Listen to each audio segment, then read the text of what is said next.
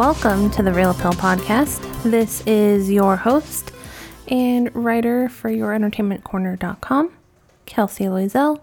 And with me today is my co host. That was my foot. That was your foot. Because I'm Okay. moving it around. I'm I like, thought- oh shit, it's making noise. Whoops. I thought it was the. I thought it was our cats. Uh oh, Mark Salcedo. um, Squirrel. it's cool. I know. Uh, managing editor and writer at ScreenGeek.bleh. Yes, double. Dot bleh. They don't need to know that it's net instead of dot .com. I know. Uh, I took Cameron to get vaccinated today.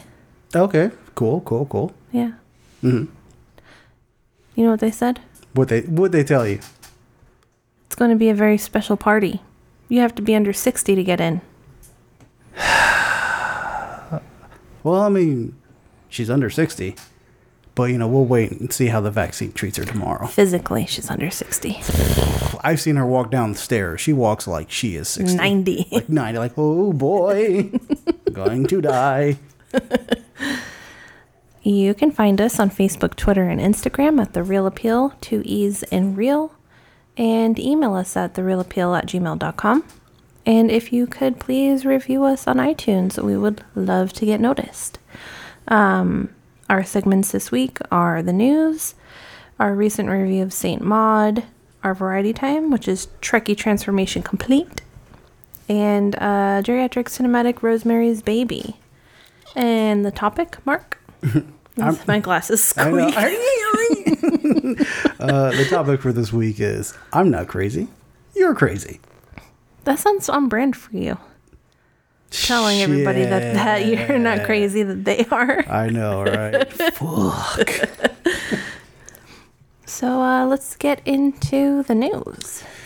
um yeah so This looks so interesting to me. i know that's why i put it in the docket okay so there is a flaming hot hot cheetos movie coming out right it's based off the inventor going to be directed by eva eva Eva Longoria. Eva? Okay, Eva Longoria. Um. Okay, so this story is really weird or interesting, however you want to look at it. Okay, Richard, uh, how do you say? Montanez? Montañez. Montañez, thank you. Um, he is supposedly the creator of the Flaming Hot Cheetos. Uh, have you ever had a Flaming Hot Cheetos? I had one and I was like, nope, too spicy. Yeah, I, I've had Because I don't like spicy food. I've had them. They taste like nickels to me for some reason. They They, taste they do taste weird. Yeah.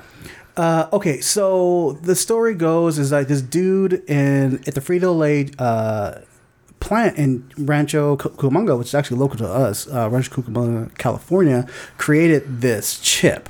Um, so Searchlight is making a movie. It's going to be titled Flaming Hot. Um, they've already gotten cast for it and everything like that. However, Frito Frito Lay has said that like what that dude is selling is not true at all. This was not the guy who created the flaming hot Cheeto. Um, they because what happened was that a Los Angeles Times story came out and was pretty much saying that like this dude is not tr- it's not telling the truth. Um, so the uh, Frito Lay company had actually had a statement at the Times that said none of our records show that Richard was involved in any capacity in the flaming hot uh, test market. Uh, we have interviewed multiple personnel, excuse me, who were involved in the test market, and all of them indicated that Richard was not involved in any capacity in the test market. That doesn't mean we don't celebrate Richard, but the facts do not support the urban legend. Um, they said that it was actually a junior employee at the corporate office in Texas named Lynn Greenfield uh, was assigned to Greenfeld. Greenfeld, thank you, was assigned to develop the Flaming Hot Cheeto in 1989. Um, yeah, but this dude is just like he's still like holding his ground and shit like that. They, like I said, they've already they've already had a cast put together. Uh, so far, Jesse Garcia and Annie Gonzalez is set to be in the uh, leads for the biopic. Um, Frito Lay had also uh, relayed another statement saying, We value Richard's many contributions to our company, especially his insight into Hispanic consumerism. Sorry, consumers, but we do not credit the creation of Flaming Hot Cheetos or any Flaming Hot products to him. Uh, in a statement from uh, Longoria, she said, "My biggest priority is to make sure we are telling Richard how do you say his last? Montañez. Montañez, thank you, story authentically. I'm so happy to have two extremely talented and fellow Mexican Americans on board in this pivotal in these pivotal roles. Jesse and Annie have a deep understanding of our community and will be able to help tell his story of great importance for our culture. Do you know how like the Cheeto was created? Mm-mm. I saw it that- looks like it looks to me a lot like somebody fucked up with the cheese puff. it was an accident. Yeah. It was exactly. It was. It was created. It was. Uh, uh, sorry. It's, of course, it started as a cheese puff. It. Uh. Something happened where, um, they were like baking corn or something. Like, in some factory, they were baking corn for like these ch- type these type of like chips, but like the machine got clogged, and it like made the the Cheeto puffs, and that's how like the puffs was like created. And I guess like through like trial and error and like let's try to like change it up and stuff like that, they made it like uh like the Cheetos that you know the the regular like crunchy looking Cheetos. I think they're called like Crunch Cheetos or something like that. I don't really eat that stuff anymore. Um, so I don't know. Like I feel like I feel like this story. I don't know. I feel like this biopic should be like super fucking wild. Like I'm just picturing cocaine, drugs, people being murdered. It is the IE after all. Yeah, that, that's true. And I'm not saying it because like oh it's like because the guy's um nationality or anything like that, because he's like Latin or anything like that. I don't know. I just picture like the idea of a flaming hot Cheeto has to be the creation of it has to be like wild as fuck.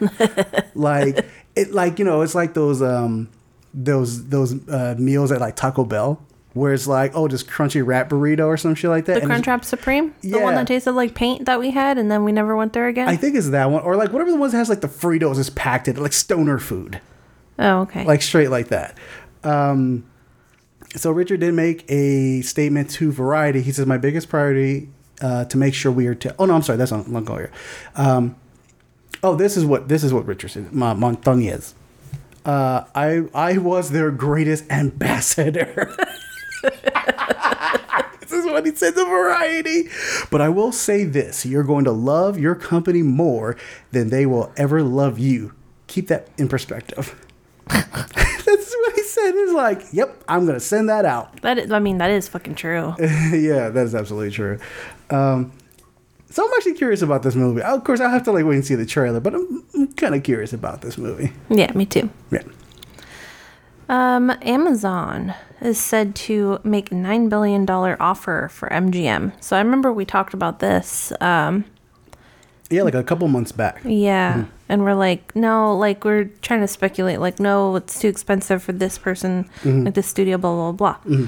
But sources indicated that Amazon's interest in acquiring the studio has taken on like, like a high, like a new high. Yeah, yeah. and um, like more than just the usual rumor mill.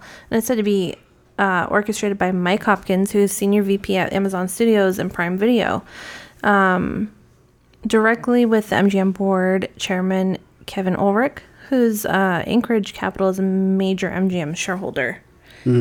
Um, so it began to swirl, like the rumors began to swirl this weekend um, with, you know, Amazon and MGM. And the information that's being reported Monday um, that Amazon was in talks um, about a potential deal.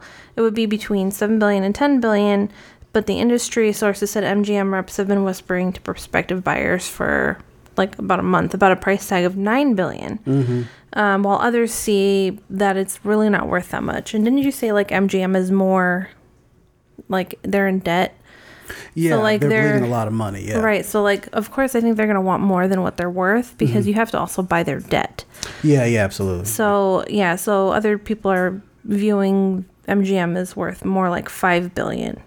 Yeah, this news dropped like an hour before we were gonna start recording. I was like, "Oh, we got to talk about this." Um, yeah, because I remember, God, it was like a couple months ago. You and I were like hiking, and we and I saw that like supposedly MGM was like up for sale. No, no, no, that it was up for sale. Uh-huh. And when I was just, and I remember like during that hike, I was like, holy shit like this is fucking crazy like you know as as I think it was like per like last week. I love inside baseball when it comes to like the Hollywood industry, like who's being sold, what company's being sold, where's it going, who's directing, all that kind of stuff. I know who's gonna buy them. You are. no, I'm good. I'm good. Um, yeah, this is fucking nuts, and like, because MGM was like there during the early days of Hollywood, like the golden age and shit like that.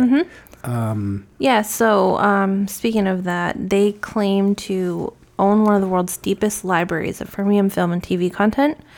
Um, it has 4,000 film titles, including James Bond, Hobbit, Rocky Creed, Robocop, and Pink Panther franchises, as well as Silence of the Lambs, Magnificent Seven, and Four Weddings and a Funeral. Um, their TV library has about 17,000 episodes of programming, including Stargate SG 1, Stargate, more Stargate, Stargate, Vikings, Fargo, The Handmaid's Tale, Get Shorty, Condor Fame, American Gladiators, Teen Wolf, and In the Heat of the Night. Um, they also have unscripted shows like The Voice, Survivor, Shark Tank, The Real Housewives of Beverly Hills, and The Hills. Damn. And and Amazon. Let me see. So nine billion dollars. Amazon will make that back in about two months. if you really think about it, like they, I mean, I, I can't remember how much they spent. It's like some crazy ass dollar amount, like they spent for the Lord of the Rings series that they're producing. Mm-hmm. I think each episode costs like. No, I think the entire season was like 145 million dollars. Oh, wow. I think it was the entire season. It might be actually more, but it's like some crazy ass dollar amount. But if Amazon actually does this, they have a lot to mess around with. Like this is just some of the movies, but they can really do this whole franchise. They can create. They can restart the Stargate franchise because I know that's beloved. Um, James Bond. They can do. They can do James Bond movies. They have on TV shows and stuff like that. James Bond Jr. a lot of people don't remember that cartoon. I don't, but you keep bringing it up, so now I want to so- see It it. was so bad. it was so bad. But this is this is fucking crazy. I we'll have to wait and see. But if this is true, um, yo, Amazon just really got into the fucking. I mean, they they're already doing well with like the streaming, but they like really upped their game if they fucking did this. Yeah. Like I'm talking like on par with like what Disney's doing. Yeah, I think they should do it. Mm-hmm, What's next? Uh, the next story is that Marvel's Secret Invasion series brings two directors on board. Uh, you're gonna have to help me with the last name as per usual. Thomas Bezucha. Bazooka. All right, Bazooka and Ellie Ali Selim. Selim is helm will helm uh, a number of episodes for uh, the Secret Invasion TV show, which is set to premiere on Disney Plus. Um, this is according to the Hollywood Reporter. Um, the let me see. Uh, some of them have hired direct series, which is being writ, being written and executive produced by Kyle Bradstreet, the guy behind uh, Mr. Robot. Yay. We never finished that last season. Well, maybe I didn't. I know I didn't. I know you probably did. I don't know if I did or I didn't. Ah. Uh, so I, I'm really interested about this because the, the, the bazooka guy, he's done like a rom com called The Family Stone, Teen Vacation Romance, Monte Carlo, and he did this neo western thriller called Let Him Go, which starred Kevin Costner and Diane Lane. Um, and Selim had done In Treatment, Criminal Minds, Condor, Manhunt, and The Looming Tower. So this is like stuff that did not make a big deal, like when premiered or. And I anywhere. don't even know anything about any of them. Yeah, like like like these names are familiar to me. Like I'm talking about like the the productions are familiar to me. But this goes on, par- on par with what uh, Disney does. I'm sorry, with Marvel does, which they get uh, directors who are like hungry to prove themselves. Mm-hmm. You know, like don't get me wrong. Like it seems like they've done a bunch of stuff, but nothing that been like, oh yeah, they made this movie. It was great and such such and such and everything like that. So this is. Um, I wouldn't be surprised if like these if this show is really great, and then they go off to do more stuff. Mm. I mean, I mean, so far Marvel hasn't fucking failed. So I mean, there was that one Thor movie. it was a misstep. it was a misstep. Hey, hey, you know, there's a Thor Dark World here. There's an Iron Man two here. But that's it. I'm trying to think. I'm trying to think. I'm trying to think. No, my brain wants to keep would go to Captain Marvel, but Captain Marvel made like a billion dollars. So It made a billion dollars, but it could have been better. I think it That's ma- true. I think sometimes the pull of those kinds of movies, Hmm. like Wonder Woman, made a lot of money too. 1984. No, Oh, the first one. yeah, but that was actually good. The third act is very, very questionable. I would have been pissed if I watched it in theater. Wonder Woman. Actually, I probably would have liked it better if I watched it in theater, but I still. I think don't- that I think the atmosphere would have like. That's what I'm pumped saying. you It's the up, yeah. atmosphere, like Black Panther. Like Oh, I was yeah. totally amped up on that. Yeah, yeah, yeah. Um, so you're saying you didn't love Wonder Woman 1984? I didn't love either of them. Ah, The first one was better than the second one, and that's not what I was hoping for. you're just a DC hater. Stupid ass people. Those people annoy the fuck out of me. Um, I also saw somewhere. Okay, so yeah, uh, THR sources say that um, the breakdown of who's directing how many episodes of, of Secret Invasion could either be an even split with three apiece, or one person could direct four episodes and the other handle the remaining two. But they don't. I mean, it's a big iffy. Uh, production is supposed to get underway later this year in Europe. So we might not see Secret. Oh, well, we're in 2021. We'll definitely probably be seeing. Definitely, probably. Jesus. like Um, definitely, maybe I know. We'll probably be seeing like. 2023. I want to say maybe even 2022. It could be possible. No, because if it's later in 2021, Mm-hmm. Well, I'm talking about like at the like almost at the tail end of 2022. Like, oh, here's Christmas. Boom. Maybe. There's a good Invasion for you guys. maybe. I mean, it's it's a it's a smaller production. Yeah. It's a smaller production in the number of episodes, so it's almost like like how what was WandaVision like seven episodes? Something like that. So seven episodes, so it was like two and a half, maybe a three hour movie. So yeah, maybe tail end of next year, if not early like 2023. Yeah. Yeah. uh, is that it? We done? Yep. All right, what we got now? Now we're going to do our recent review of Saint Maud. Hi, are you Maud? Yes. Dear God, it takes nothing special to mop up after the decrepit and the dying. Can you feel that? Yep. Yeah. Yeah. But to save a soul, that's quite something. Bless Amanda's body, and bless her mind, which is shrouded in darkness. When you pray, do you get a response? It's like he's physically in me. It's how he guides me. He's just there. He's everywhere. Maud is looking out for me, you see. To save my soul, if I understand correctly. You must be the loneliest girl I've ever seen. I just want to see you loosen up. I've got more important things on my mind. The synopsis is uh, follows a pious nurse who becomes dangerously obsessed with saving the soul of her dying patient. Directed and written by Rose Glass, it stars Morfydd Clark, Jennifer Ehle., and Lily Frazer. Mm-hmm. Yeah, but not as much Lily Frazer, but she's in there enough that I felt like she should be part of the list. Oh yeah, yeah. She had a name. Yeah. Yeah. Well, other people had names too, but you saw them for like a minute. Yeah, I get you. I got you. I got you. um, so yeah, this movie came out. Wow, 2019. God, it seems so long ago. Yeah, this movie did come out in 2019. I remember Kelsey and I actually checked it out at Beyond Fest of that. No, of 2020. Beyond Fest 2020 is when we saw this movie that, at the at our local drive-in. Um, but we couldn't really talk about. We talked about like we saw it was a great movie, blah blah blah, and everything. But we really couldn't go in in depth with it because it like it came. I think it got released on VOD maybe like two months ago. But I was like, hey, let's like do it like when it's on like streaming for everybody. Um, I think this was shit. This was probably I, from my from my memory. This was like our favorite movie out of Beyond Beyond Fest because we saw like a bunch of shit. We did, but I think you really liked Psycho Goreman better. Yes. Because Psycho Goreman was pretty fucking. I think I liked the Psycho Goreman better because I got to talk to uh, what's his name, The- No, I- like that was the one we were waiting for. Yeah, yeah. I, but yeah, I know. See, that's the thing. Like that's what we were waiting for. But I think Saint Saint Maud stuck with me more. Oh yeah, Because you were was- like, oh shit, I didn't expect to love it as much as I did. Yeah, yeah, Because you were kind of iffy on it. You're Yeah. like, oh, well, we'll see if I like it or not. Yeah, yeah, yeah. Um, so Kelsey, what did you what did you think of Saint Maud? So I remember you asked me this the other night. Mm-hmm, actually, mm. my answer to that is I think it's a great movie, mm. even though I find it really depressing. so like it's hard. It's like not enjoyable for me to watch. Yeah. you know what I mean. So it's kind of like that weird, mm.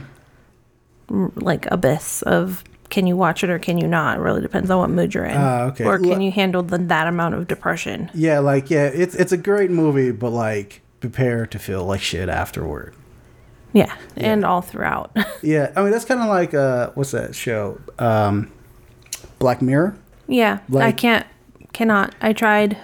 Like, I- Mm-hmm. I, got through the first season. I think I got through some of the second season or all of it, but the third one I could not. I didn't even watch that. Yeah, like that show is great, but like it's a fucking downer. Yeah.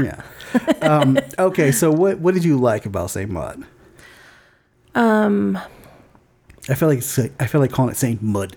Saint Mud. Yeah. Well, she says Maud, like Maud. Maud. yeah. Um. So what I liked about it, Mm. Jennifer, is it Ehle? E H L E. Let's let's go with that. Okay. She's she's almost like a dead ringer for what um God damn it. Devil Wears Prada actress. Oh, um, uh, Meredith Meryl Streep. Meryl Streep. I'm about to say Anne Hathaway. Yeah, Meryl she Streep. looks kind of like like her quite yeah, a I can bit. see that. I can see that. Yeah. Like her now, not Mm-hmm. yeah. Um so yeah, she's I really like her performance.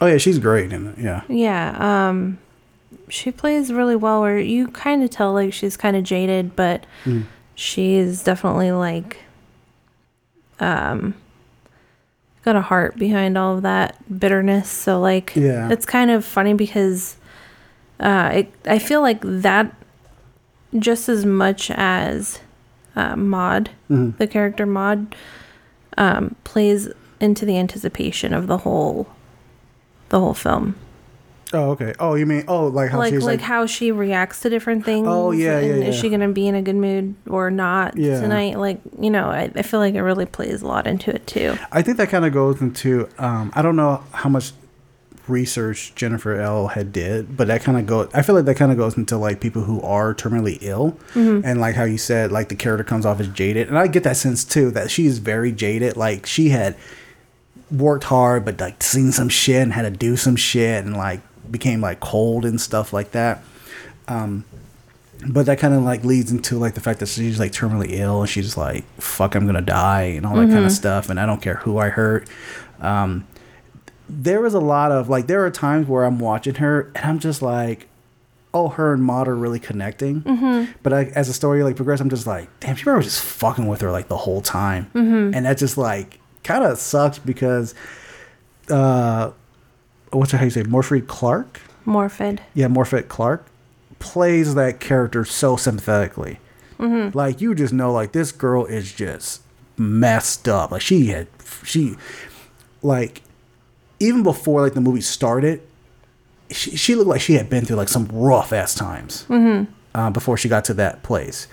Um, so like her going like back and forth, uh, the Amanda character and the Maud character kind of going back and forth of like Maud trying to save her and the Amanda character like I don't need your saving, but not in a like not in a very like I don't need your saving and I'm fighting back, but more just like no I'm fine I'm gonna die who cares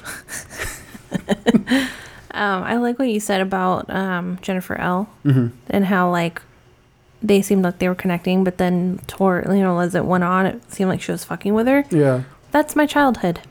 Damn That's how all the fucking girls treated me. yeah yeah and to the point where they like they would get me to a point where Mm. I was like, "Oh yeah, like we're best friends. I don't fucking care. I'll do whatever." Mm.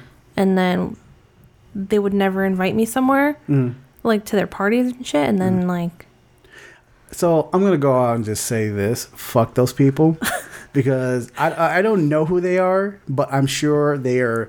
I'm sure you're you are way better off than them. Oh no, I. But there's one kind of clever story that still kind of hurts, but I'm also like, God damn, that was so fucking smart. I can't hate him for it. Okay, I know we're going off on a tangent, but like, I this is had our show. yeah, I had this friend. Mm-hmm. She was from Poland. She was cool, mm-hmm. but the cool girl, the a different girl, was living right next to me. Mm-hmm. And then they started hanging out, and then I got left behind. Oh, Because damn. uh, the one who's who lived next to me never liked me. Yeah. Um, And then like my dad built like this fort thing out of skids in the woods. And like we would all we went down there one time, all of us to like we picked like a cigarette butt out of like someone's can or whatever. We're gonna try cigarettes or whatever. Then like all the girls are like showing our boobs to each other to like see how big they are, whatever. And then a few days after that, um, the mean one brought one of her trophies outside and she said, Here, hold this. And they went and ran and hid behind something. They're like, um, it, it was like a trophy that had like a genie on it or a genie lamp. So they're like, Here, hold this and rub that. And I'm like, Okay. So then they went and hid and they're like, I wish I had bigger boobs. And I'm like, Fucking assholes. I just stalked off. That's kind of funny, but fuck those people. Uh, okay. I don't know. That's the thing I always think Yeah. about, and I'm always kind of like, God, they were so fucking mean. But like, God damn it, that's kind of funny though. okay, so the the popular girl would she be would she be, Amanda in this case in your Maud? Um, you know, she never liked me enough to even bother with me. Oh, so she's the toilet that Maud flushes at one point. Got it. Got it. I think she would be like Frazer. Damn. Lily Frazer, Uh, okay, so but not as cool because she's very fucking white and skinny as a stick, and her mother thought that neither one of her kids could do any wrong. yeah, I hate those people. I know. My dad doesn't like her either. Still. Okay, so back to the movie. so, what did you think of uh, what did you think of the writing? I like the writing. Uh huh. Um, I kind of wonder where she got the idea from, or if she was like so into movies that she wanted to like write a story like how she remembered them being from the 80s and 90s. Yeah, this movie definitely gives like a kind of like mid to late seventies, early eighties type of like psychological thriller kind of thing, like almost like Exorcist and shit like that, or in in some cases, um, like our geriatric cinematic, which is Rosemary's Baby. It's a very like. Is she crazy or is she not crazy? Is she really seeing these things or is she not really seeing the Maud character? If she's really seeing these or not? Hmm. I think it's funny because with the writing, it was very like. It, it sometimes it's kind of harder too. It doesn't always translate when you have like British or Irish or whatever, like from Europe in a movie and you're writing for them because sometimes it's a little drier. But um but I think it actually translates really well.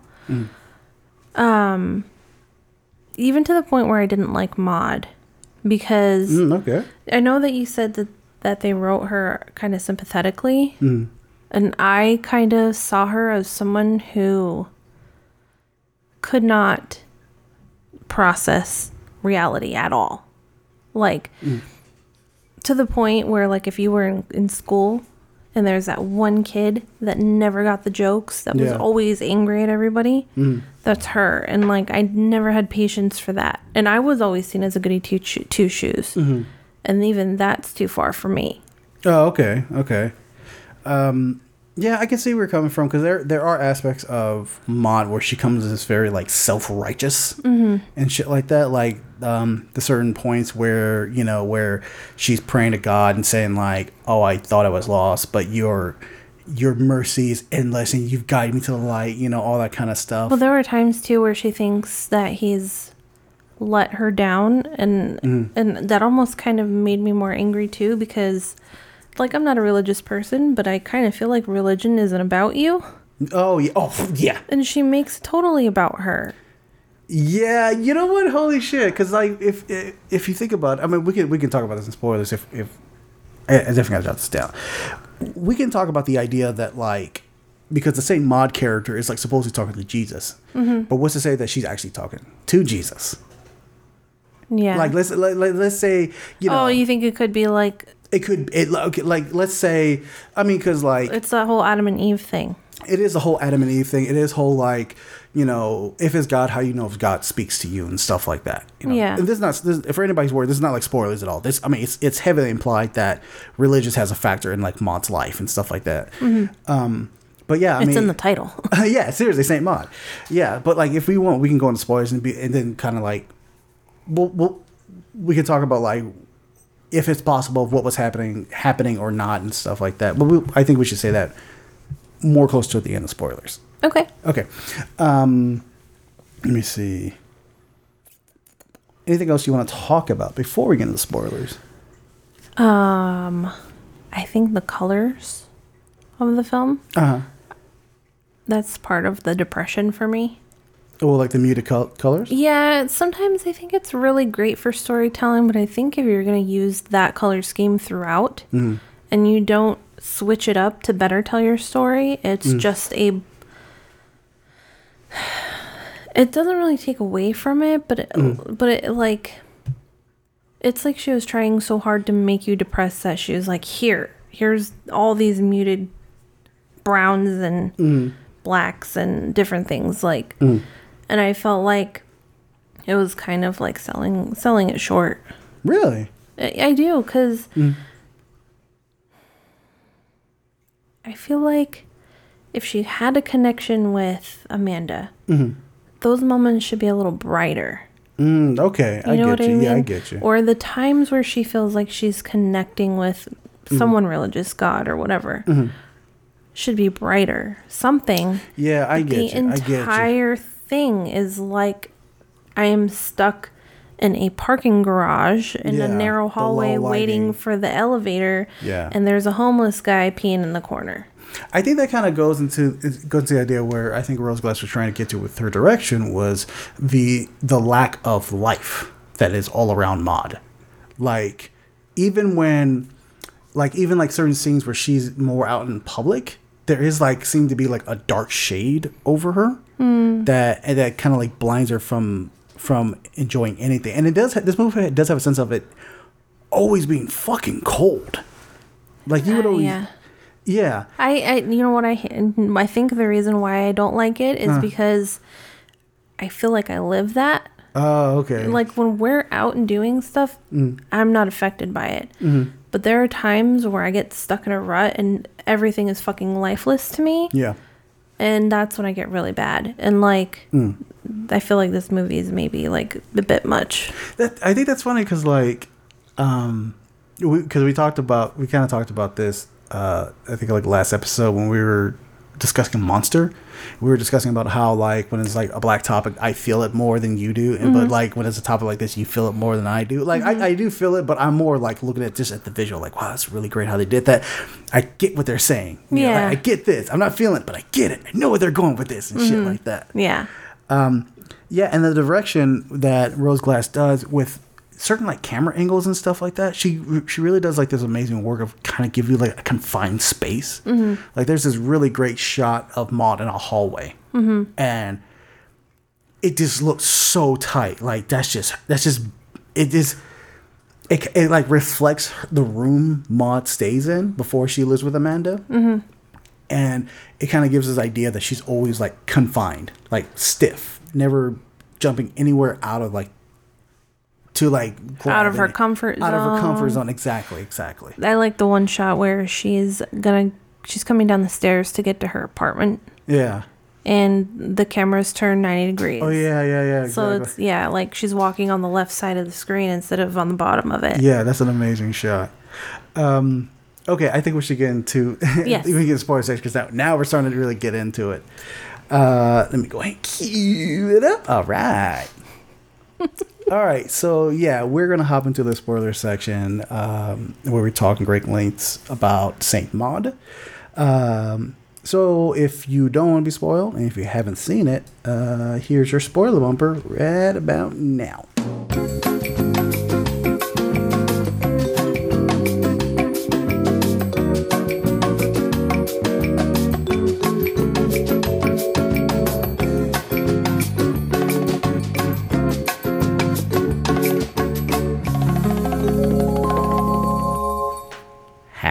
Was my ankle. Jeez. as soon as you put the volume back on, it went. I know your ankle was like, I'm here. Yeah, my my joints be crack a lacking lately. Okay, so, um, so what? Okay, so the direction, the direction. Um, you wanted to talk about. Oh yeah, you want to save that more for the end. Yeah, let, yeah. Let's save the whole like who was Maud talking to like for closer towards the end. Okay. Um. The very beginning was a little confusing for me, and it took a second watch and you telling me what was going on Oh yeah, yeah, yeah. Mm. for me to understand what the hell was going on. Like she was in this room. It didn't look like a nursing facility or a hospital to me. It seemed like psychiatric. Yeah, yeah. I got you. Um, and the kind of psychiatric psychiatric setting that would be in a horror film nonetheless. Um, so it didn't connect with me that this is the thing that set her on her path Yeah. mhm. until you said it. Yeah, yeah, that is that is one thing that like I will give the movie uh, uh, a ding on is you know like the movie starts off where she's like sitting on the floor. It's like this something that she's And seen. she's bloody too. yeah, it's some so something like really traumatizing, and then like that is not that is not brought back until like probably closer almost to the end of the the second act where we find out that like she was applying compressions on a patient's chest and then had like caved in their chest by mm-hmm. putting their weight by putting her weight on it but like it happened so quickly that it doesn't allow you time to like register it. And i remember the first time we saw it i was like oh that's really weird. And it wasn't until the second time we watched it, i was like oh that's what that meant. I got it i got it. Yeah. so that's like I think that's like the only like serious ding I had in the movie, uh, or had with the the movie. There's another thing where there's a scene where that girl that knew her from work came to her apartment after she was really starting to break have a mental breakdown. Um I didn't like that scene. It to me it seemed a little too forced. Um excuse me, cuz I know like I know people don't pay that much attention to m- most things, but the um the amount of time that Maud spends not even not talking to her, but not even looking at her, mm-hmm. and she's just going on and on. Yeah, That seemed like a bit too long. it, it was too long. Like mm. that lady would have walked out and be like, okay, and walked out by then. Like Yeah, I think that was.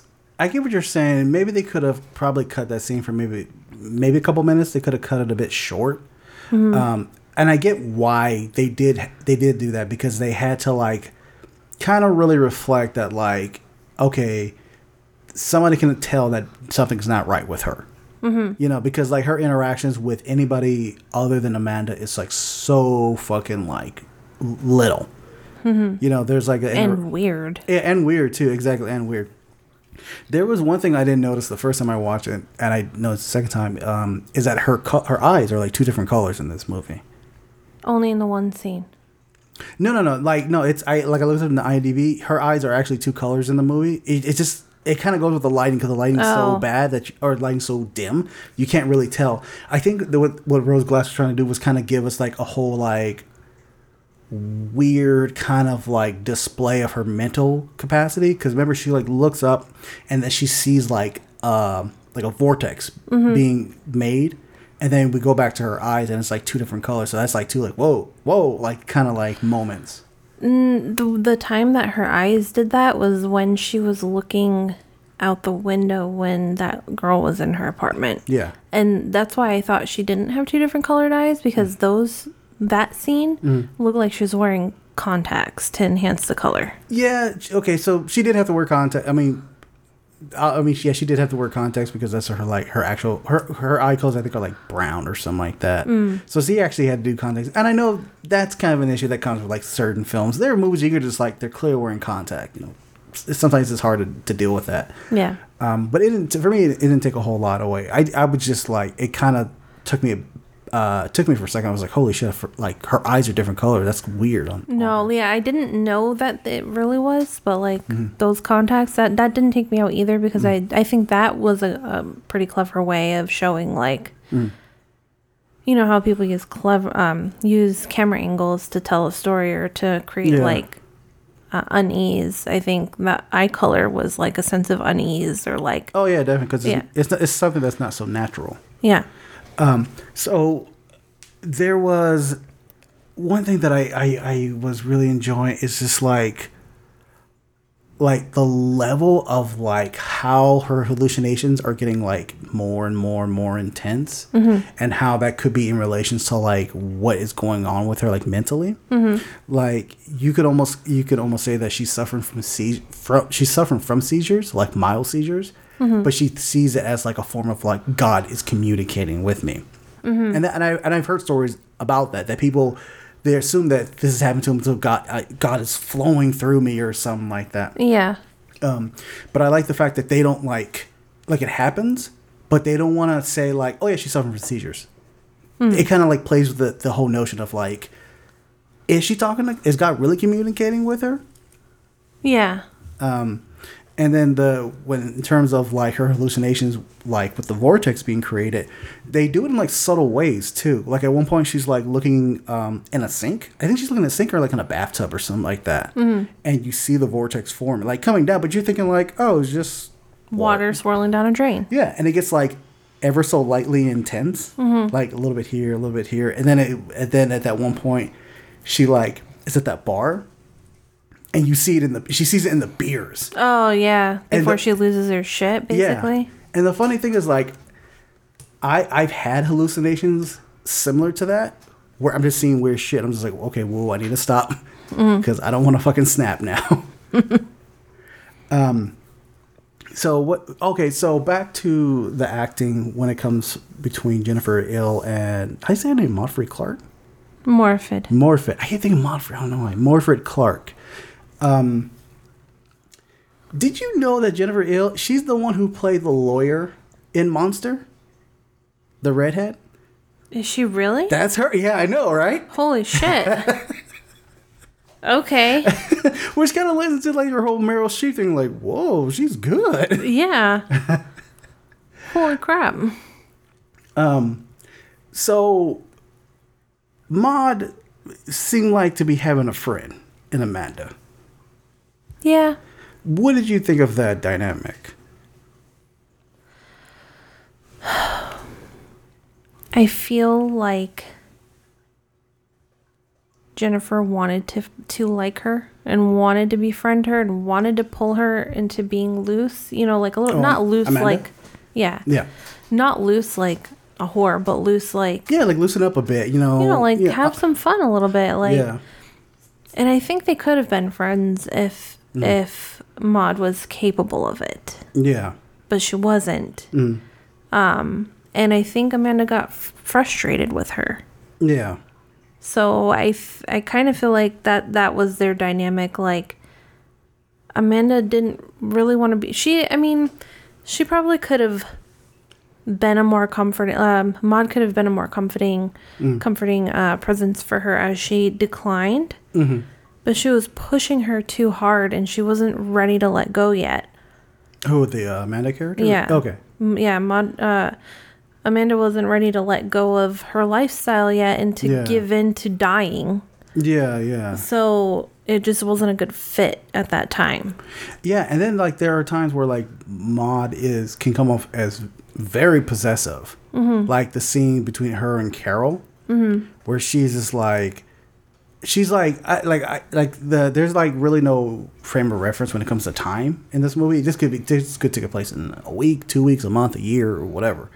Um, but like, there's like that part where like Maud talks to Carol and just like, uh, you know, I appreciate it if you stop seeing Amanda because you know we're on a mission to save her soul. Blah blah blah blah blah blah. Mm, yeah. So that's where it kind of comes. I think that's where the the sympathy part of Maud starts like slowly being chipped away. Mm-hmm. Especially, well, I'm sorry, this is a big chip there because someone's speaking of, speaking on behalf of on behalf of another person without even consulting him is pretty possessive anyway Yeah. Um, but like even when she does do that, they kind of like reel back the sympathy about Maud when when Amanda's like, "Oh, Maud trying to save my soul," blah blah blah blah blah blah blah, right? And I mm-hmm. almost like for like a second, I was feeling bad for her because like there are genuinely people, genuinely people out there who are just like, I want to save this person. This person, you know, should know the word of God or whatever. And she was. It seemed like Maud was in the right. Her head was in the right place. No, I'm sorry. Her heart was in the right place. Her head was not. Yeah, exactly. Um, and then of course there's that part where like Maud slaps shit out of Amanda. And I was like, oh girl, you fucked up. like I like I don't do nursing, but anybody would be like, oh that person's never being a nurse ever again. Exactly. And that's what happened. um, then the whole um, self punishing thing that um, Maud does Yeah, is like so cringy. that's a very religious thing. I know it is, but like, also not. Mhm. Um, it's very mental, right? Because you, Oh, yeah. you've known cutters, yeah, yeah. mhm. and she had cut marks on her too, and like, like on her stomach. Oh yeah, that's right. That's right. Yeah. Um, sometimes it feels like you're bad, like it men like. I'll even use myself as an example. I don't do things to that extreme, but there are times that I've been like depressed to the point where I'm like, I feel like shit, and I'm almost punishing myself by not eating. Like I can't eat, and I I'll, like I can't make myself eat. I'm like, well, that's fine because yeah. whatever. And it almost, I feel like that, like even that, even though it's a religious thing, I just mm-hmm. hit myself in the headphones. even though it's a religious thing, That's religion, like hitting you upside the head. I know. Don't talk shit. um, I don't think it necessarily started as a religious thing. I think mm. the religion part plays into it, mm. and it's overall a mental health thing. yeah, and and I and I think that's what it kind of like lends to what Rose Glass, like the directing and the writing, where she really fucks with like the viewer's perspective. Is she re- is Maud crazy, or is she just like super religious? You know, or is it like a or is it the same thing? or is it like exactly or is it the same thing exactly fucking exactly you know yeah. Um. okay so i i i, I still like okay so this movie i mean because this movie is like a psychological psychological horror film and this movie does that like something that is not done enough in horror films which i fucking love which they they don't really like they fuck with like like darkness and setting the camera and like the ominous sound or like the the negative space and like quietness and stuff like that and like let the viewer just like come up with the crazy shit themselves. Mm-hmm. I think that shows like the talent of a great like horror director when they're like I'm not going to show you the monster. You're going to show it to yourself in your head and it's going to be way worse than you thought. Yeah. I like that too. Um, that's why I think this film works. That's why I think it's a good film, Mm-hmm.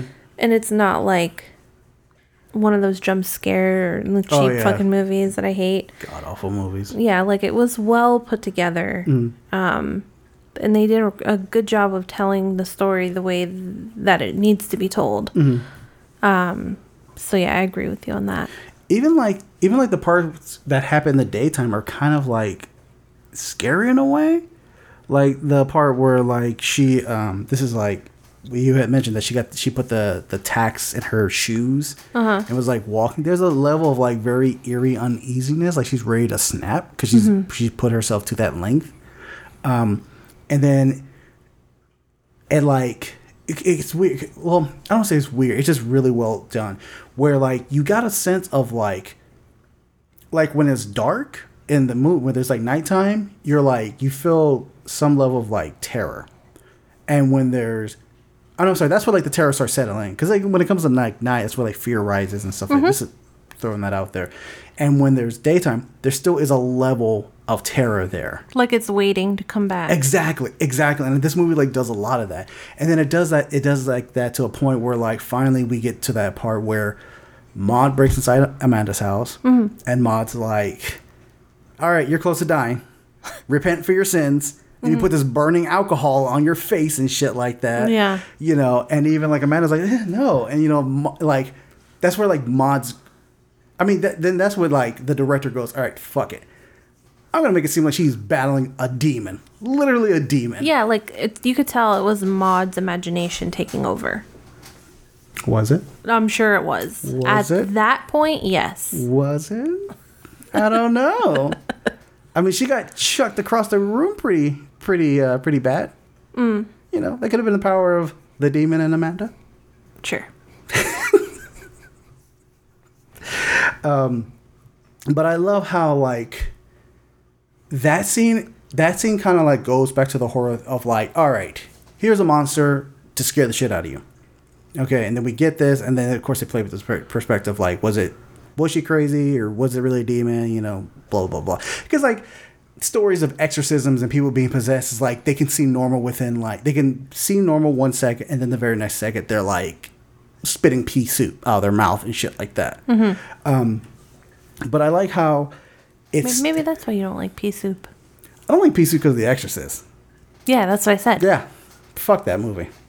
Pea soup is amazing, though. Ugh, it looks gross too. Ugh. I tried to make you eat it once, and No, you're I'm like, no, Yeah, exactly. because you're an asshole. No, because I you won't try it once. look. If you want me to try it, you eat double it and do it for both of us. Okay? I'll, ma- I'll mama bird it to you. You're gonna what? mama bird it. Gonna- I'll eat it twice. give you half. no, you're gonna you're gonna do it one day where I'm like sleeping on your couch or something, and then you're gonna be like, and I'm like, "Ah, what the hell?" I wouldn't be so pathetic as to be like. I'd be Oh. like, I'd be like, blah, blah, blah, blah. right there on top of me. Gross. um, so yeah, then like you know how like I I I. it's so hilarious. So I want to I want to actually talk about uh, the final shot. That final shot is so that final shot stuck with me again. Again, yeah. That final shot is so like because I I have things about like of course anybody else like other than pyromaniacs I have a thing about fire being like caught in a fire and just burning alive and stuff like Uh, that. my older sister died in a fire. oh yeah, that that's right, that's right.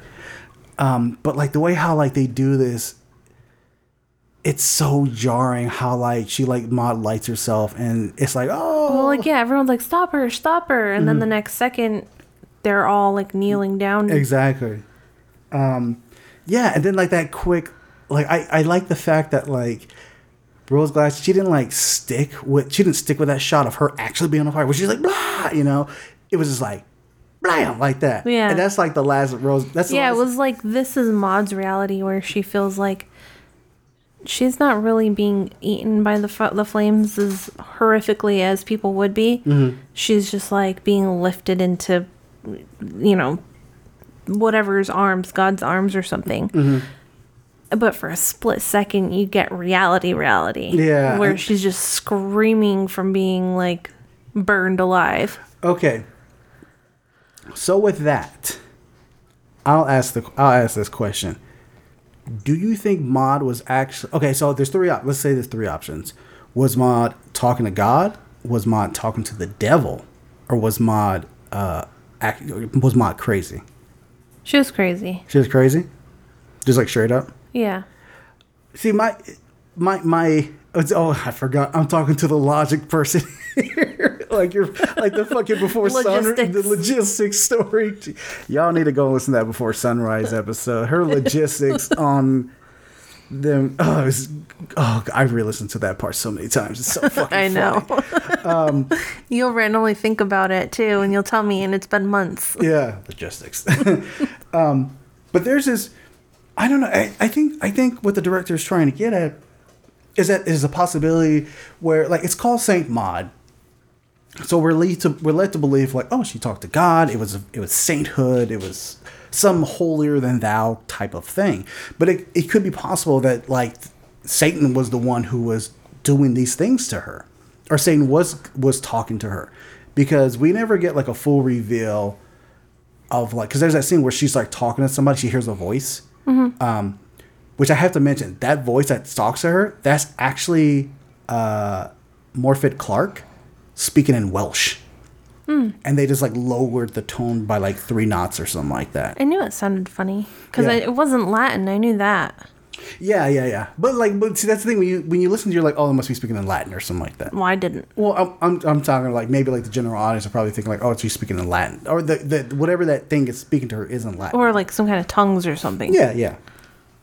But like, they never like show what she's talking to, not even if it's like the cross or a picture of Jesus or anything like that. And some of her pictures are very.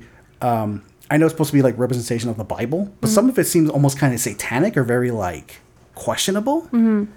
Um, so I don't know. I, I kind of would think I, not that I like to think, but I like the, I like that it could be a possibility that she could have been that it could have been Satan fucking with her, mm.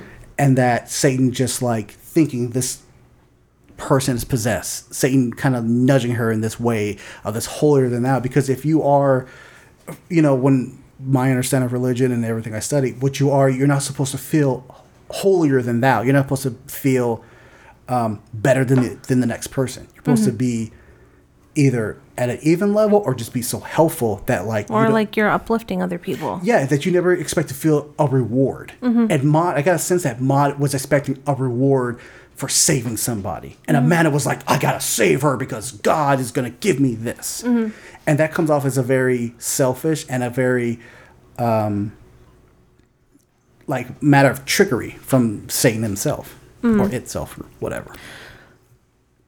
I, I'm almost there with you. Okay. Like almost. Hmm. I don't believe she was talking to anybody. So yeah, you're still you're still holding on to the mental thing, yeah. But that last moment where she's on fire and Mm. she's like almost at peace, and then Mm-hmm. you get that split second of ter- like terror. Yeah, pure pure horror, yeah. I feel like it's like how your brain breaks. Mm-hmm. That feels like a brain break to me. Like, like she feels great about what she did, and she feels like she's going to be in peace and everything, and then all of a sudden, it's like, like, the sudden realization that she is an awful person and mm. she's never gonna get to heaven. Yeah, that like yeah, her her mental capacity, even if it was her like if she was going to heaven, she would feel no pain. She'd be like, "Oh, I'm just going to the next plane of existence." Mm-hmm. But yeah, that cut to of like her in pain. I think, I think that's the director kind of like doing the last like, was she talking to God or was she talking to Satan? Because that's like that's how she's gonna be in hell. Hmm. You know, because like when they show like the real shot of her on fire, it's not like a wide shot where you're like, oh, she must be still on the beach. You know, it's like an upward shot, and it could have been like a quick like, boom, she's in the afterlife Yeah. or something like that. I mean, the only thing that kind of like makes it somewhat like she's still on the beach is like the sky hasn't changed. But it's like I said, it's a quick cut, so we can easily we could easily think that maybe she's in hell burning or some shit like that. Yeah. Or she at least feels the burn of hell. Maybe. you know what my brain is? Yeah, she's crazy. No. What? Logistics. Logistics, exactly. Come on, gotta let, let your imagination just flow. Just let it go crazy. Here's the thing. She's, she's gonna abducted by aliens. she killed an alien. I have no capacity for understanding people who Mm-hmm. are religious. Oh, okay. I just don't. Like Yeah. I used to when I was younger, mm. but the more time that goes on, mm. and the more shit and Republicans I see, mm. like the less I can believe in it, and like and that's even before Trump got into office. Oh yeah, yeah. Like I just can't fathom people who believe things that strongly that they're like, yeah, this is something that could happen or like I I don't know, I just I that's why I have to think it's something mental because mm-hmm. I honestly feel like I know this is probably going to be controversial, Okay. but I really feel like people who are that into religion have some kind of mental illness. On a even on a very small level. It could be. I mean, I don't. I don't. I really don't think it's controversial. I mean, it's really. It's honestly your opinion, and I and I know. And I'm really fucking jaded, honestly. Yeah, and that's that's understandable. You know, and I. th- I, I, I think there are some aspects of that, some of that to be true, that it is a mental thing of believing so wholeheartedly that like there is a God. I have to follow the word of the Lord. The Bible is the way. This is that. Fuck mm-hmm. logic and stuff like that. Because let's let's let's be real. There are people who are really like that, you know. And then there are people who are not so much like that. Who like kind of go the way that I know you you actually don't mind, where they just look at it. They look at the Bible as like a level of guidance, mm. and not like I have to follow it you know, hand and foot, but more like, okay, you know, the Bible, you know, if I'm lost and if I need answers, I kind of go in the Bible and I just go, okay, I guess I think I know where I'm going here. You know, like a like a self help book or something like that. You know, but they, they don't beat their head over it. You know, Yeah. because I used to kind of be like that when I when I used to study religion or study like Buddhism, Zenism, Muslim, um, Buddhism and what? Zenism. Oh, it sounded like you said cynicism. Oh, I love cynicism. Part of that church all the way. um, so you know, I get what you're saying. I don't think it's really controversial. I think it, I think there is some type of mental capacity that you have to kind of check out to like really be like, all right, God is the the Lord light all the way and stuff like that. Yeah. Um, but you know, there are some people who kind of like balances the logic. Like, I love God, but Science Oh, exists. a science exists. you know, a woman should have a right to do whatever they want to their body. You know, Yeah, stuff like yeah, that. yeah. You know, gays aren't the devil. Yeah. And I saw something recently about that. Oh, really? Yeah, how there was like a um, translation. I heard about that. Yeah. I heard about that. Um, okay, so um, all in all, what's what's your final say on on Saint Maud? Um, if you suffer from depression, maybe don't see it. But for the majority of people who like that, the the good old days of psychological, religious type thrillers or Mm, like horror horror films, films, yeah. Yeah. definitely watch it. Yeah, I think. Yeah, I think this movie should be definitely watched, even by depressed people, because at least you're not Maud. That's the, that's how they should look at it. Okay. I'm Okay. just- Don't watch it if you're an empath. but I'm an empath. I watch it. You're not as empath empathic Ah, as you think. no, I know. You are, but not like me. Oh, okay. All right. So if you can talk to ghosts, If you're not Kelsey, you can watch it. if you can talk to ghosts, don't watch this movie. Empaths don't talk to ghosts. What, what do those people call that? Talk to ghosts? Aren't they empaths? Sight. Um, they're um.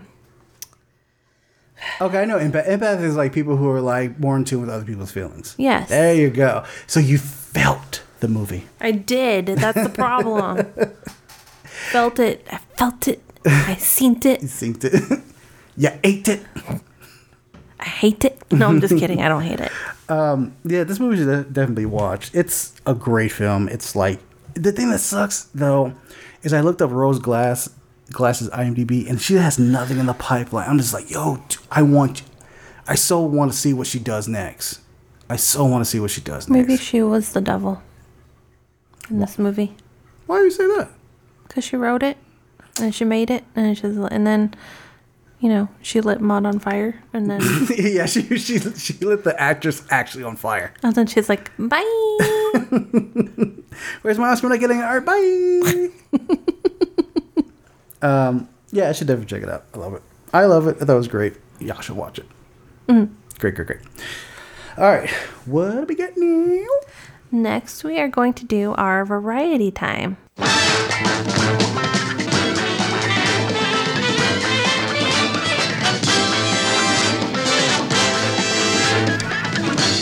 So, um, this segment is called Trekkie Transformation Complete.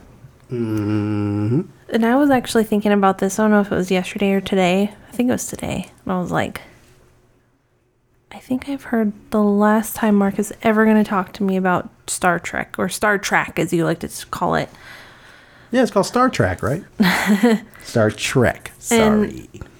I got sad Why? because, like, I love that level of energy where two things are happening. One, you're sharing something with me that you absolutely love, and I love it when you share stuff with me because it uh-huh. takes me outside of my worldview. Uh, and also you care enough to share it with me but also like mm. like I love hearing your opinion, your side of something that you're watching. Like l- even if I'm if I didn't watch it or I like I just like the how you retell things. Like it Okay, I got you. yeah, gotcha. it's like um it's like this unadulterated love of something like you're like it's fresh and like Yeah, I there's gotcha. no biases it's just like this is what i saw and this is what i love and like this is what they were trying to say Yeah. i'm like fuck it's over I mean, I mean, knowing me, I'm gonna find something else to be like to obsess over and be like, oh my god, I saw this. It was so great. maybe but you have never done anything on that level I honestly, I feel like I will. Pro- I probably will if I get into Star Trek Deep Space Nine. yeah I think I. Well, I want to. I want to get through the Star Trek movies, uh, the TNG movies first. I want to watch those. I think before I go into um, Deep Space Nine. Um, I, I I don't know. Something tells me I might be doing it. I think the cats are snoring again. yeah Um, actually, I, pocket yeah. I, I you know what? I tell you, I think I might do this again because I'm I'm now watching the Clone Wars, the Star Wars, the Clone Wars, and I'm in the th- middle of the second season, I think, and it's starting to get pretty good. yeah Yeah, I was watching a few episodes. I was like, oh, this is starting. This is actually starting to get hella fucking good now. Um, which is something I've heard a lot often that like you can skip over maybe like the first two seasons and like you won't miss much, and it it just gets really good after that. yeah Um, but um, until then, I have completed my trip on the Starship Enterprise with the cast and crew of Star Trek: The Next Generation. Woo. So let me just start off by saying, saw the series finale, and my God, that had to be the best episode of the whole show because it was like I think it was like an hour and a half of just me on the edge of my fucking seat. Just constantly like, oh my God, what's gonna happen? What's gonna happen? What's gonna happen? To the point where like I had to stop working. I just sat and watched the episode. I called Kelsey like right after and was just like, this episode's great. It's it's absolutely amazing. Oh my God, holy shit, this is what happened. you know what i absolutely love Mm. that you will do this knowing that i'm working Because I had to get it out. I no, I love it. Like that's not sarcasm. like you know I'm working, you're like, I have to tell you right now. Yeah. um, but yeah, I like I, I told Kelsey the story. I told Kelsey what happened. And, you know, it's it's fucking awesome. If you guys have, He almost showed it to me and he's like, nah, but I know you want me to tell you. I And then he's like, I'm still gonna show it to you anyway. Yeah, I still want to show it to you because like I still want to watch that episode again. It was like fuck, it was so good. Um, so yeah, if anybody, if you haven't like got, I mean, I, I know, I know, I'm late. I'm hell late, and like getting on that wagon, but I am on it. like 30 years late. I don't care. I am on it. If I go to a combo convention and then like one of the cast members is there, I don't care if it's fucking if it's Picard, Riker, Data, Worf, uh, Deanna, Crusher. I said Wil Wheaton. Fuck that guy. Um, or or or Doctor yeah, Doctor Crusher, whatever. Or LaForge, especially fucking. Um, Reading Rainbow himself. Yeah, especially reading Rainbow himself, LeVar Burton. Fuck. I'm gonna lose my goddamn mind. Anyway, so I'm gonna break down. Not, I mean, you're not, gonna break it down or I'm you're gonna break down? I'm gonna break down. I'm gonna start crying. I'm gonna break it down on my favorite characters and like the favorite, like their best episodes. Okay, this is gonna be super long, but it's just like I have to share it. So my two, I actually have two favorite characters: Data and Worf. I, whenever like an episode centered around them, I was like all about it. So the thing I loved about like the Data episodes is that not every single one of them, but like the reason why I like Data is his exploration of like what makes human be what makes a human being like a human mm-hmm. and how he like connects with that. Like there are times I'm watching Data and I'm seriously like that's kind of like Kelsey. yeah. And it was like really good watching because So it- are you saying that I'm not human? But I'm trying too hard to be human? yes. I, I do like that comparison though, because you know you know how I've lived. Yeah, yeah, but it's not. But like he does it like a level of like, like that. Why? Like like, innocence, like you don't know what you don't know. yeah, yeah, yeah, exactly. And then the other character I love so much is Worf. I really love Worf, and I, I think I identify with Worf the most because he's like this Klingon that was raised by like a human family, and he had there's a number of episodes where he has a sense of like uh, of an identity crisis crisis because he wasn't fully raised in the Klingon Empire. Um, and it's really great how like he, he does a lot of like sense of like where do I belong? Do I belong with humans? Do I belong with Klingons? Even if I'm with humans, will they ever accept me? Will Klingons ever accept me? Especially because like the fact that like his father was seen as, as like a traitor and his like house was like dismantled and stuff like that. Um, and he continues on with that journey in the show, and it kind of like goes into his son because his son is actually is part human, part Klingon, and how he like has to guide his son because he never got that from his family. You know, um, Which kind of is a lot like you. yeah, exactly. So yeah, that's why because like I've had issues dealing with like That's why they're your favorite, because Data's me and Worf is you. well like because I I can kind of get like the whole data thing of like why like why do humans do that like help me explain this to me Yeah. you know but yeah more so like Worf like um God what am I forgetting the fucking actor's name uh let me look him up I don't know why I'm forgetting the actor's name uh the guy oh Michael Dorn. There you go. Michael Dorn plays Worf like fucking great. There's even an episode where like you actually see more of Michael Dorn without the makeup and it was weird. I was like no Michael Dorn should be always have Klingon makeup on even going to the grocery store. He should just Michael get um, body modifications to look like that permanently. exactly, exactly. and from what I heard, like Michael Dorn is going to show up in the Picard show, and I want to, like I said, I want to watch the movies and catch up to Picard to like be better prepared when the second season drops. Um, so here are my favorite like episodes, like with the, that like mainly features the characters. So off the top, Picard. The best episode is The Inner Light. Uh, it's season five, episode twenty-five. This is an episode where um, the Starship Enterprise come across a probe. Uh, Picard gets like hit with this like laser, like in the head, like this like beam, and he essentially lives a lifetime in a matter of seconds. Hmm. And it shows how much, like the reason why they had him live his lifetime is because they want this probe was like was sent out from like a dying planet and they wanted to like pass their history off to somebody because they knew that if somebody lived the life that they would never go extinct. And so picard like goes through this and this very emotional moment and stuff like that. And at one point like he like in his in that life he lived he like learned to play like a certain instrument like the flute or some shit. And he carries that on into like further into the show where he's just like he'll play it here and there and stuff like so it left like a mark on him. Um for Riker that's right patches.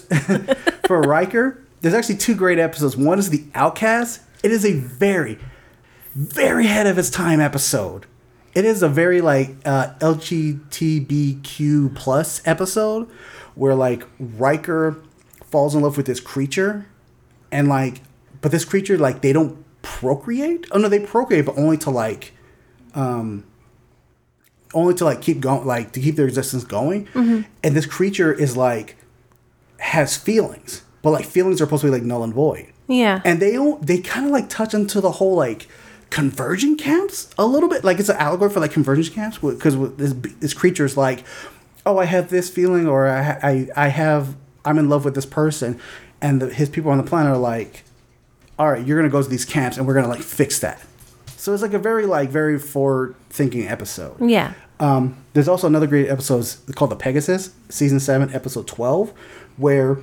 Riker. It's like revealed that Riker has like regret for this mission that he was on, and Riker is a very like no, he's not this very by the books guy, but he's very stern with his decision. He's kind of authoritative. Yeah, yeah, but like this is an episode where Riker's like, I think I might have been wrong in this case, and it like weighs on him, and it's like a really great episode.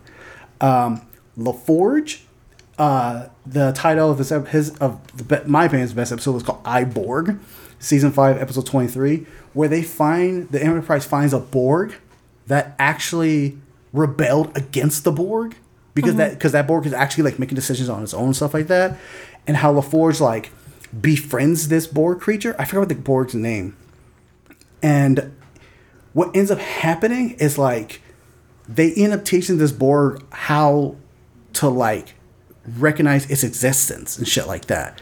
And the fucked up thing is like the inter- the Federation decides to use this Borg as a weapon Oh, to like stop him. And LaForge is like battling. He's like, wait, this is like a person now. Like, we're gonna weaponize it. Like, how fucked up is that? You know? That's like God made people, and then people are like, "Why did you make us? We're just full of anxiety. Yeah, yeah, exactly, exactly.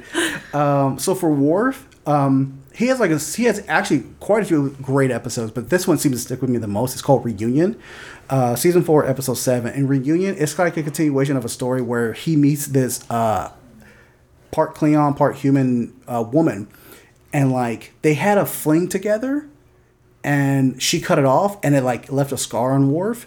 But when she comes back, they end up getting back together and stuff like that. This is the episode prior to this, and then they end up like sleeping together. Mm-hmm. You know, and then she like leaves again, and like I there's like he oh he's like he's like well since we've like made it we have to marry because that's the Klingon way, and she's like that's your way. I'm not about the Klingon way Yeah. you know. Uh, he says this really, really great line. I can't fucking remember though, but it was like something along the line of like pretty much like I would give up my empire to be with you or something like that. It was like some really like very heartfelt line. So in reunion, she comes back and it's revealed that Worf has a son. dun, dun, dun, dun, and it like fucks with Worf's head. He's like, what? And all that kind of shit, right? and then they're like investigating this this thing with like Worf's family, and she's like part of the investigation, all this kind of stuff. And then what ends up happening is that she ends up dying. She's getting murked Oh, near the end. And Worf like does this like "Ah!" like scream. and it's like, holy shit, they fucking hurt Worf. I'm gonna go fuck him up because you don't hurt my man. and so Plus, like he's so even, like he's so level. Like you get a, a sense of heart from him. yeah, exactly. Yeah, but but you but he seems like he's really able to keep control of himself. Exactly. Even if you can feel what he's feeling. Exactly, and that's like that's what makes him different from like other Klingons. Klingons are about like I'm gonna break your arms and blah. They're like they, They wanna, have no emotional intelligence. yeah, they want to like rage all the time. And like what Worf try to make, what try to make Worf, sorry, what Worf tries to be different is that because he's with the Federation, he can't be like that. He has to be even killed, and the Klingons like make fun of him about that, you know. But like at the end of the episode, he's like, "Holy shit, I'm a dad." And I have to take care of this kid. He was always my favorite growing up. He Worf? he left the biggest impression on me out of all of them. Yeah, I remember. Um, I know he comes back a couple times in like Deep Space Nine. Hmm. Um, so another episode is Deanna Troy, or sorry, Deanna Troy. She doesn't really get a whole lot of like, like really good episodes on her own. Um, she plays like a lot of great like supporting parts. Um, but in, in face of the face of the enemy, episode six, uh, episode, I think that's episode fourteen. Season six, episode one fourteen. well, I think that's that is definitely wrong. A typo. I, I Oh, think is it eleven or fourteen? It's probably like 14. Uh, season 6, episode 14. Let's just go with that. But the episode's called The uh, Face of the Enemy, where they finally give Deanna like a lead in her in this story where she has to like play like a Romulan defector. Uh, no, I'm sorry, like a Romulan intelligence agent who like helps this defector and everything, and she doesn't know who to trust. So there's a lot of like mind games she has to play. Uh, Data, uh, season two, episode nine, the measure of man of a man. This is where they start asking the question: Is Data does the, does Data deserve the rights to be human? And they actually put him on trial because there's a scientist for the Federation that wants to take apart Data to like study him, but Data's like, "Don't I have a say in this? Like, I'm alive." And then they they start the whole discussion like, "Was Data really alive because he's an android?" But like, what makes so it's like what makes a person human and stuff like that. So this is a really like thought provoking episode of what makes a person human, and then like how can you say Data? How you say something that might not be human, or it's because it's not human. Does it like not get the same rights as a human, to, the right to live? And I love that because there are things. There is a category of of animal Mm. called uh, non-people humans, Okay. and dolphins are one. Oh yeah, yeah, yeah. Um, I think the UK is passing a law right now to make dogs Mm-hmm. uh, non-people human. Really? Yeah, yeah. Because like, I mean, like I said, it's like it's like saying like, let's say you know, Data's like a, a dolphin. You know, Data, Data may not be seen as a human, but like he's still of an intelligent creature. So doesn't he like earn the right to live and make a decision of his own? And who doesn't he have a say to about the scientist who wants to like take them apart. Like that's fucked up, you know. Um, here's another great episode called "The Offspring," uh, season three, episode sixteen, where Data creates a child, and like he discovers like what it feels like to be a father. I think you showed me that one. I think I did. And yeah. it's like a girl. Yeah, yeah, yeah. And it was like really sad because like the way how Data created this child is like her her processor could not like keep up with like the information she was taking in. So it was either like she burn out and die or like they put her down. Mm-hmm. And Data's like, oh shit, I gotta, I gotta kill my child. You know, this creature like he's like this is where he starts developing actual like feelings and stuff like that. Um, and lastly, uh, Dr. Crusher.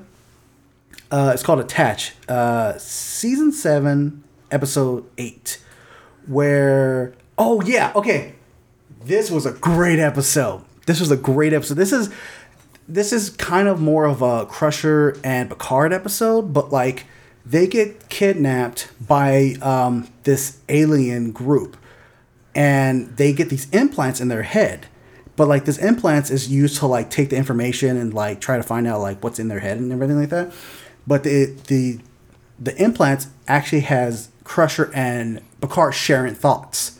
And so that's when it's that's when like their feelings come out. Picard tells her like I've always loved you, but like you were my best friend's girl. Like and I couldn't I didn't want to react to it.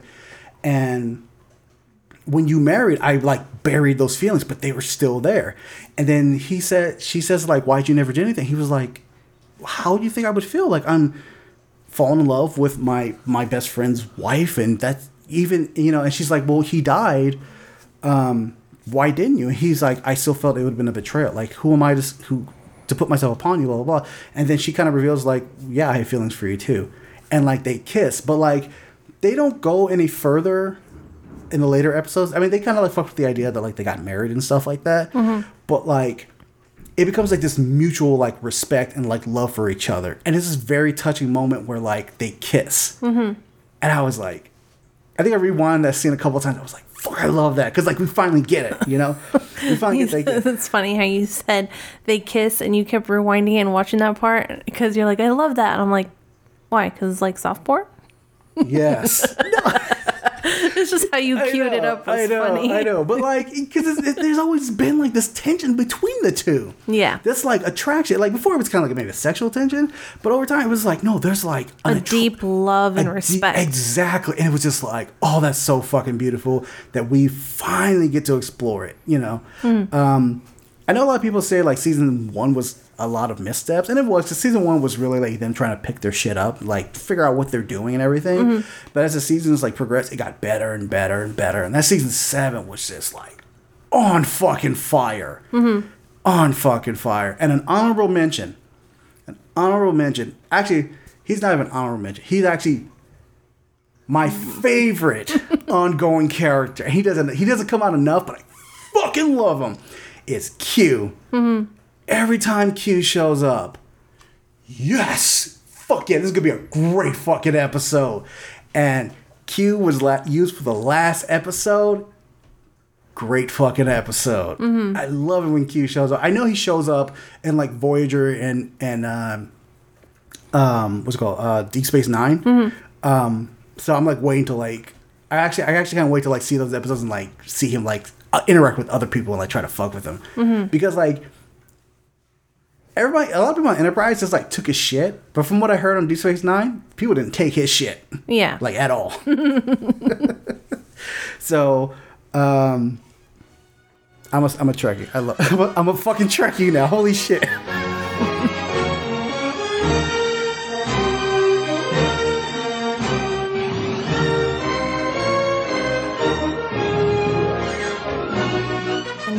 We're going to do our geriatric cinematic of Rosemary's Baby. Mia Farrow.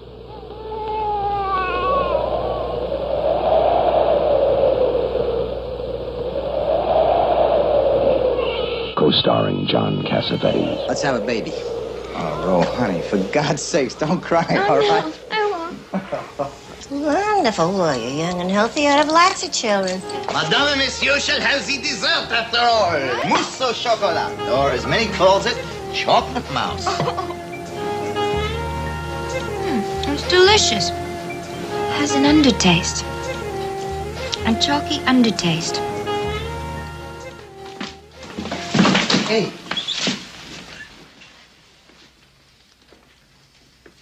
Nice. Sleep is what you need. Good night's sleep.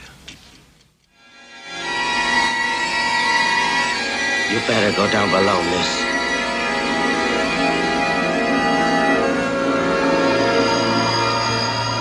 This is no dream. This is really happening. Written for the screen and directed by Roman Polanski. From the best-selling novel by Ira Levin. Ruth Gordon, Sidney Blackmer, Maurice Evans, and Ralph Bellamy. In a William Castle production. The synopsis is a young couple trying for a baby move into a fancy apartment surrounded by peculiar neighbors. Directed by Roman Polanski. The novel's by Ira Levin, um, but the screenplay is by Roman Polanski. Stars Mia Farrow, John Cassavetes, um, Ruth Gordon, Sidney Blackmer, Maurice Evans, and Ralph Bellamy. Okay. Love Rosemary Rosemary Baby. Rosemary's Baby. I still really enjoyed this movie. Um, I'm not too af- I'm not afraid to admit that I am a Roman Polanski fan. Um, I do enjoy his films. I do not like the individual because he is a garbage person, like straight up. But he was talented. But he was fucking talented. Um, Chinatown. is one of my like all time favorite movies. Um, so it's you know, so this movie still holds like a place in my heart because it's like it's what 1968 so it's, it's it's it's coming up at that era where like the 70s start kicking in and like we start getting to like really intense like genre films and stuff like that. Um so but the more important thing is what did kelsey think about it? I actually really enjoyed this movie. all right okay.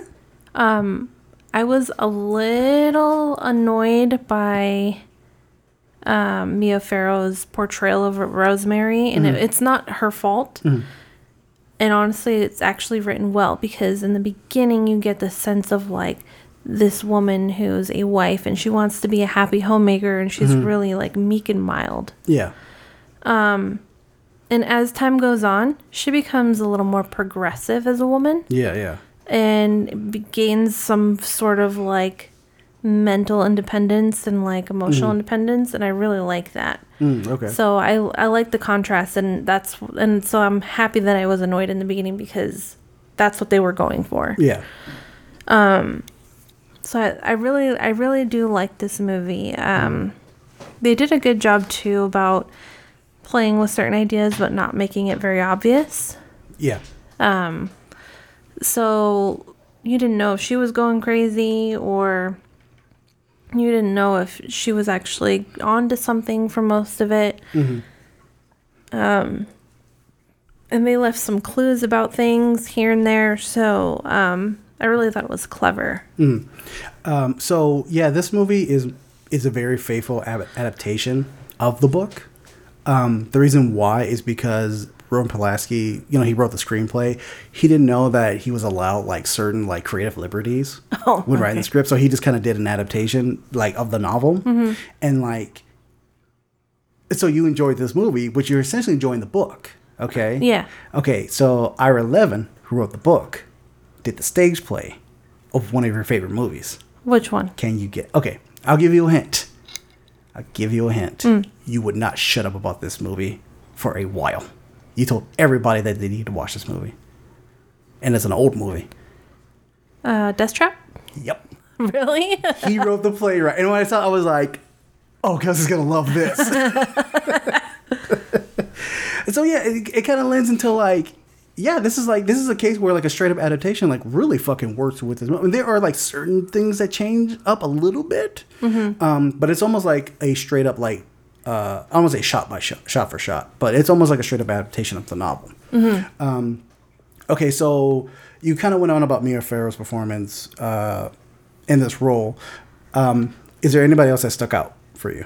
I, think- love Ruth Gordon. I know. I, that's another thing. Ruth Gordon, who was in Har- who played Maud in Harold and Maude, hmm not Maud and Saint Maud. got a three Maud connection. Um, I always love her. She always plays. I don't know about always, but what Mm. I've seen her in, she always plays like really fucking eccentric. You Mm. know, like kind of like the the personality in the room. Mm. Um, and I like she's so good in this film. Um, I really I don't know what else to say about her.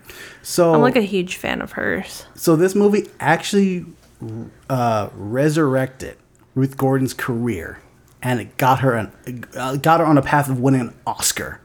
Um, she this movie she was able to get like a number of like funny old woman like roles throughout the seventies. Obviously like Harold Mart, Harold Mott, and like my uh, my bodyguard. Mm-hmm. So, like, thanks to this horrific movie, this like horror film movie, you're just like, oh yeah, Ruth Mott. I mean, Ruth Gordon, fucking Harold Mott. You know. Yeah. Um, what did okay? So, what did you think about like the psychological aspect of this film, like when it comes to like the directing and like them kind of like fucking with your perspective? I really liked it. Mm-hmm. Um, being a woman, and then you know, like how doctors try to tell you shit about things. Oh yeah, yeah, exactly. you, whether it's for you or your child. Mhm. I totally understand. Like, is Ira Levin a male or a female? Uh, it's not male, male, Male. Hmm. It's funny because he wrote in such a way that he seemed like he really understood the female perspective of like how they're not listened to. Yeah, especially like during like pregnancy and shit like that. Mhm. Yeah, yeah, absolutely. Like the doctor after I had Cameron Mm. didn't want to listen to me when I said something was wrong with her Yeah. because I was 19 and they're like you're not feeding her right. And I'm like no, she's throwing up like the exorcist. Mhm. like no. Um And you so- were and you were correct. and I was right. Yeah, it's yeah. like a genetic thing that happens. Yeah. Um. So like, I kind, I really love that whole aspect of like, Mm. they're trying to mess with is she going crazy because she's pregnant, Mm-hmm. and are is nobody listening to her and making that worse, Yeah. or is something going on and they're just like fucking with her Yeah, yeah, exactly. to make her feel crazy. Yeah, I, I like I like I had heard about like before I saw this movie, I had already heard the premise and even kind of like heard the ending that was like, oh, this woman gives birth to like the, the son of Satan. Mhm. Or I'm sorry, yeah, gives yeah gives birth to the son of Satan.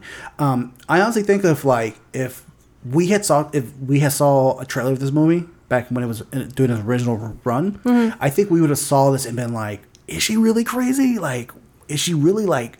Because I, I think I think if we take out that whole thing, we already know the ending taken out. It's very well done. Of like, is she crazy or is she not crazy? Is there really like conspiracy or is there not a conspiracy? Right. Yeah. Um, speaking of conspir- conspir- mm, sorry, conspiracy. Mhm. Um, so producer William Katz, Cat Castle.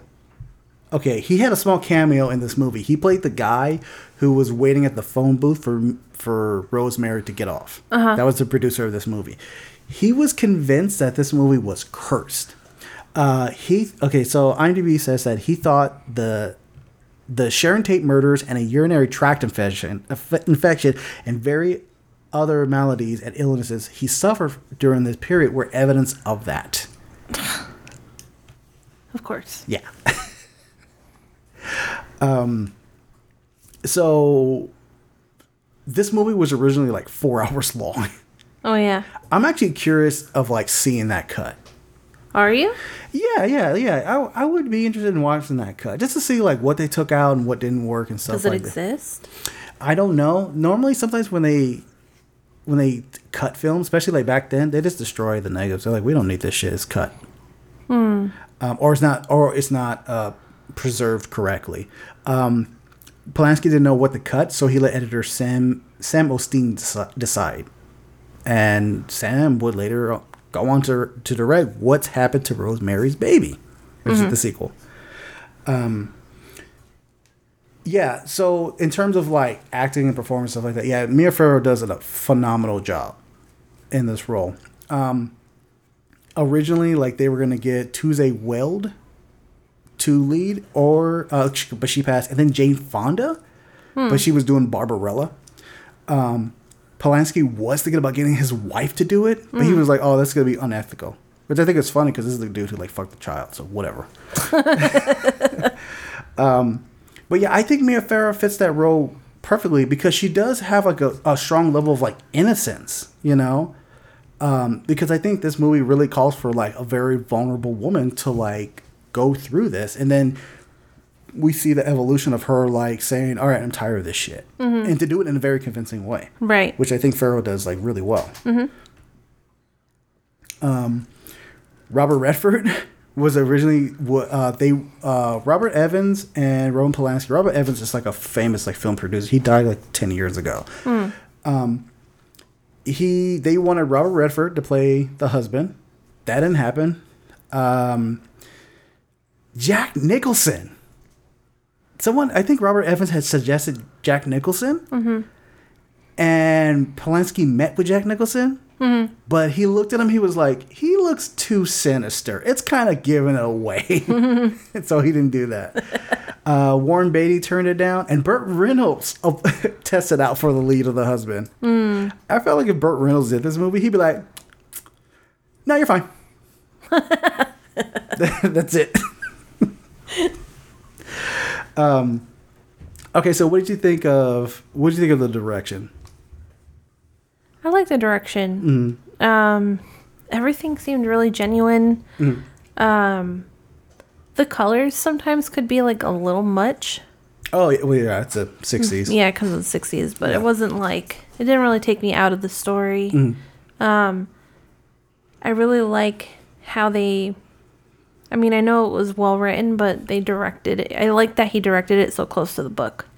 Yeah, yeah. Um, because it's like it's like not missing anything. hmm It's like it doesn't feel like there's a place where something belonged that they accidentally took out. Yeah, or like something that like could have used a bit more explaining. Like there are parts.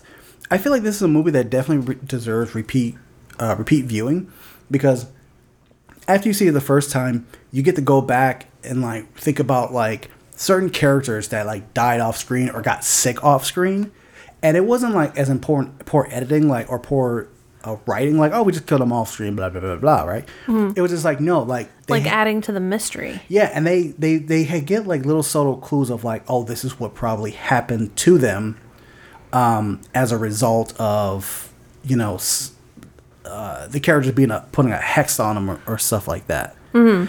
Um, there is like, like the, like the scene where like I, I I almost completely forgot like that part near the end where she goes and see like the doctor, Mhm. the the young doctor, and she's just telling them like, this is what happened. I think this is what happening to me, and there's witches and blah blah blah. And I almost forgot that like, oh, that doctor's like part of it as well. I didn't get that sense until the end either, though. Oh, really? Mm-hmm. Right, right, right. Which is good. It seemed like he was taking her seriously. I know, yeah, exactly right. I'm just like, oh yeah, he's part of it. Fuck that guy. Fuck all that guy. Um, I I do enjoy the fact that like Rosemary does give birth, and they don't just end the movie there. They like really try to fuck with her and be like, yeah, your child died. I like that too. And I like too how Mm-hmm. it's funny because the question that pops into my head Mhm. is always if they really didn't want her to know Mhm. that the baby was alive, why did they put it on the other side of the wall? Yeah. And why didn't like if if they were gonna keep her around even for the milk, like Mhm. why to me it's like they could have had her more involved in that process. However, Mhm. I don't think she would have crossed that line until after the baby was born and she had a little more time to like really settle in with her thoughts. Yeah, I think like, I, like whether this is like or, or on purpose or not, from like the mindset of the people, the this these uh, pe- these Satan worshippers. Um, but I mean, if you really think about it, like when they took they took uh, the baby away, it like built this sense of well, for Rosemary, this sense of like. What happened to my baby? I miss my child. I carry this life. What happened to it, and everything like that. And then when she comes when she when she when she gets the whole reveal that that the child's alive, but yet the son of Satan, everything like that. There's a level of like, okay, I had this emotional connection. Um, it was go- it was taken from me, but now it's back. I don't ever want to let that go. Mhm. So she like willingly is just like, Yeah. I'm gonna watch this child. Big groomed her, basically. Yeah, I the. I don't think I, I that's the thing. It's like questionable if like they they had planned to have that happen or if not. I think it was intentional. Mhm. Like, I don't think they planned on her being being there, but I kind of figured like they knew she was gonna come th- come at some point or yeah, whatever. find out. Yeah, They weren't doing a very good job of like keeping her from it, Mhm. right? And like, you just kind of get a sense that had they tried to talk to her about it before the baby was born, Mhm. it wouldn't have ended well.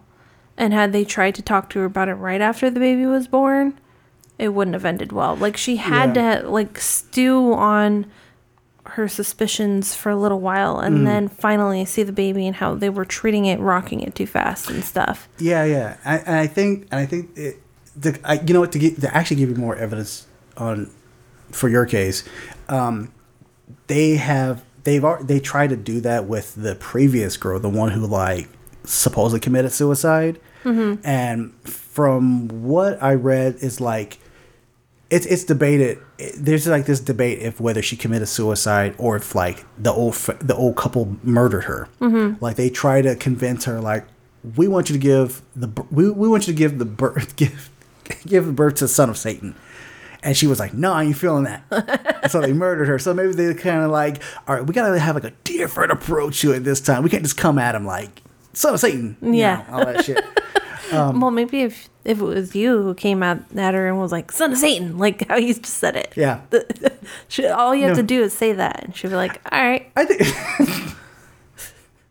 son of Satan. Yeah, just pop, all right. yeah, just pop out of the closet. Son of Satan. Back in the closet. and then she'll be like, "Okay, yeah, okay, all right." So, um, so remember that scene where she like looks in the crib and she sees the baby and she Mhm. like it's a famous scene of like her like at gasp and everything like that. Mhm. They had, um, producer William Castle actually wanted to show the baby, Mhm. like the grotesque nature of the baby, um, but all the other producers vetoed it. Mm, And I think that was a great idea. yeah. Um, the great idea to not show the baby. Yeah, I Yeah. thought that was a great idea because she even says, um, she like remembers like there's like there's that scene where there's the rape scene where she's raped by Satan, but all you see is like Satan's. You see like his hands, but you really like see his eyes, and that's the most memorable part. Uh-huh. And she says like he has he's got his father's eyes, Mhm. which is.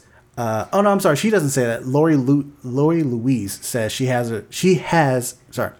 Uh, the son of Satan has his father's eyes, Mhm. um, which kind of like goes back to like, oh yeah, that is a very like demonic baby. Yeah. Um, however, like in the sequel, like, oh well, there there's there is a sequel book. Um, in the sequel, the baby who's now Adrian, um, doesn't have he does have eye his weird eyes, but they're like eyes like a tiger. So Uh-huh. he has to put like contacts or like a spell or something like that, and like. There, you know, it's supposed to have an idea that like he he had like hands like hooves or some shit like that, but Mhm. like he's very that's not the case. Like he's supposed to be like very handsome and like very uh, warm to be around. Mhm. Um, so, so I want, I want to I want to tell you about the ending. Um, the ending of the book to kind of like expand your mind because they didn't like they didn't show this in the movie. I I, I think it would have been great if they did. Um, at the end of the book, actually no, I take that back. Probably not. Uh, at the end of the book, Rosemary seriously consider seriously considers killing Aiden. Or sorry, Andy. That's the son of Satan, and then committing suicide for a few minutes, which, much like Terry did at the beginning of the novel under certain similar circumstances, she then takes pity on Andy after seeing the terrified look on his face. After considering all the options, she decides to raise Andy as her own. Even though he's a demon, she decides to love him and mother him and let her good nature, human personality influence him. Hopefully to be, hopefully to be good. Um, she also decides to report everything to the Pope and the Vatican and let them handle the issue as they see fit, uh, whether like kill Andy or forgive him or try to reform him. Um, none of this is said in the movie. We just see Rosemary begin rocking the cradle and look at the baby uh, inquisitively as the camera pulls back. So, I think just her grabbing the uh, grabbing the baby and just rocking. I think that is a much better ending than the book Yeah, I think so too. because it does it. I mean, even though this is like the son of Satan, it does it does kind of like opens up the question of like, even though this is like an evil child, by birthright is supposed to be evil. But aren't all children evil? Yes. um, but no, it kind of leaves the idea of like, well, could this mother like could the nature of a good mother like nurture this child to like be a good person? Mhm. Which I think is I think is really great to like have for an ending. I Uh, think so too. Mhm. Um, plus, there's that whole thing of like if you run to the Vatican and say, "Hey, Mm. I was raped by the devil, and now I have a, a devil baby," Mhm. it will probably be like, "Yeah, fuck- we're gonna kill him." I know. And Either- then we're gonna try to exorcise you. Yeah, and you're probably gonna die. Yeah, either that or get the fuck out of here. Crazy. We would have Ah. seen this because we are the Vatican. Da-da-da-da. Um, I really think Hmm. she didn't want to be told you can't have this baby after all. Like in the movie. yeah. Like I just think that's not very good writing in the book. Yeah. For yeah. it to be like, oh yeah, I'm gonna go to the Vatican and see if they let me keep my baby. No. Yeah, exactly. I mean, even I mean, like, I mean, like you say, if, if she truly loved this child, she's going to do anything she can to like protect it. Mhm. I mean, you know, even Hitler had a mother. you know, Yeah. And if you know, if she went to the Vatican, they'd probably keep the baby and be like, forget about it. why? Because they're Italian. That's New York Italian. Doesn't matter. Yeah, you're right. Same thing. um, okay, so all in all, Kelsey, do you think this movie holds up? Yes. Yes. I do too. Uh, it held up so well that they did a remake with Zoe Saldana. Um, I never saw it, but I never heard anything about it, so it must not have been a good. I, I don't know. Um, but yeah, this this movie is. I think this movie still holds up. It's really great. It actually, uh, it actually started a subgenre called the horror of childbirth movies. Mm-hmm. Um, so there's like movies like Alive, Alien, Prometheus, The Fly, V, The Final Battle, Carrie, Wicked, The Brood, Slither, Junior. Junior? Fuck, that's not a horror film. Have you, do you know what Junior is? No. Junior is a movie starring Arnold Schwarzenegger and Danny DeVito, and Arnold Schwarzenegger gets pregnant. Oh yeah. Yeah. I, I, I think I saw that. yeah. they Um, wear Hawaiian shirts, don't they? No, that's twins. we had this conversation already. I said the same exact fucking thing, and you're like, no. That was twins. And I still did it again. Oh my god, it's so great knowing you. God, I love these moments. Um, yeah, I still think this holds up. I, I still enjoy this movie despite the piece of shit director. I like. Oh, and that movie with um, what's her name, Demi Moore. Oh yeah, yeah, yeah, yeah. Damn, we fucking. Um, The Seventh Sign or something like that. I think so. Let me see. Demi Moore, birth, Satan. All right, let's do that. Demi Moore birth Satan. Birth Satan. Yeah, The Seventh Sign, 1988. Uh, I remember seeing trailers for that movie. Um, yeah, sorry, it's still a great movie. Yeah. I love it. It's it's it's a classic. It's you know I I like what um I like what Kelsey did too. I'm so proud of her, where she announced you know that we're doing Rosemary's Baby on on on IG, and instead of going like hashtag Roman Polanski, she was like hashtag Mia Farrow. Yeah. Yes, that's how you fucking do. it. Fuck that guy. Um, He doesn't need more notoriety. no, he needs to go away. From, he needs to go to jail. God, he's Is he still alive? still alive, and he's in a country that does not have extradition. Extradition. Really? hmm It's hard. It's very hard for him to get his, his films made. He actually has a movie coming out sometime soon, but I heard he's he's produ- he's getting another movie to put together. He's fallen. I mean, I mean, besides like his classic films, he's like fallen off the wagon for a long time. Yeah. Like his last great film was like The Pianist, Mm. and uh, that's the one that gave Adrien Brody an Oscar. I don't know if Polanski won an Oscar for that, but yeah, fuck that guy. I think the FBI should just go in. you know how they do sometimes, and they find Uh, them and like mm. kidnap them. And, oh shit! And it- well, you know he's not being extradited, but we kidnapped him to a country where he can be extradited from, and now So they need, they need to call Batman. no, we are Batman. We are.